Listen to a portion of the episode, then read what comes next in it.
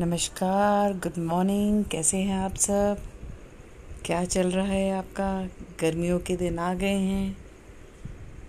हमें याद है, जब हम छोटे थे तो गर्मी की छुट्टियाँ होती थी और हम नानी के पास जाते थे या हमारे पास बुआ आती थी हमारी।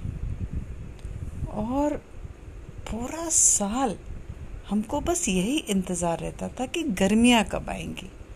तो गर्मियों की छुट्टी हमारी होती थी दो महीने की।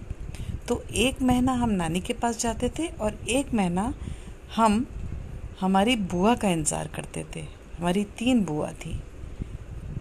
तो इतना अच्छा लगता था, पंद्रह पंद्रह बच्चे साथ में छोटे छोटे हम सब भाई बहन इतनी शैतानियाँ, इतनी कड़क, इतनी कड़क धूप में भी जाते थे, कुल्फ़ी खाते थे और खेलते थे, क्रिकेट खेलते थे और दिन भर दिन भर सिर्फ़ यही चलता था हमारा।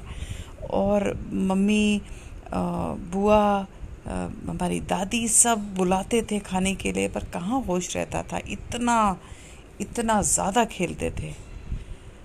पर अब मैं देखती हूँ चारों तरफ़ जैसे जैसे न्यूक्लियर फैमिली हो गई है, अब कहाँ कौन आता है? है ना? सब खुद में इतने मसरूफ़ हो गए हैं कि इतने बिज़ी हो गए हैं कि वो समय अब नहीं है। हमारे बच्चों ने तो वो समय फिर भी थोड़ा बहुत देखा है शुरू में, बट बाद में जब उनकी पढ़ाई बढ़ गई तो वो भी हमारा भी बंद हो गया। तो आप सोचिए कि हमारे बच्चे के बच्चे, वो तो ये ये देख ही नहीं पाएँगे कि गर्मी की छुट्टियों में क्या मज़ा आता था, क्या मज़ा होता है कि नानी के घर जाने का। बट बहुत तकलीफ़ होती है देख के कि समय बदल गया, सब रिवाज बदल गए, लोगों की दिनचर्या बदल गई, जीवन पद्धति बदल गई।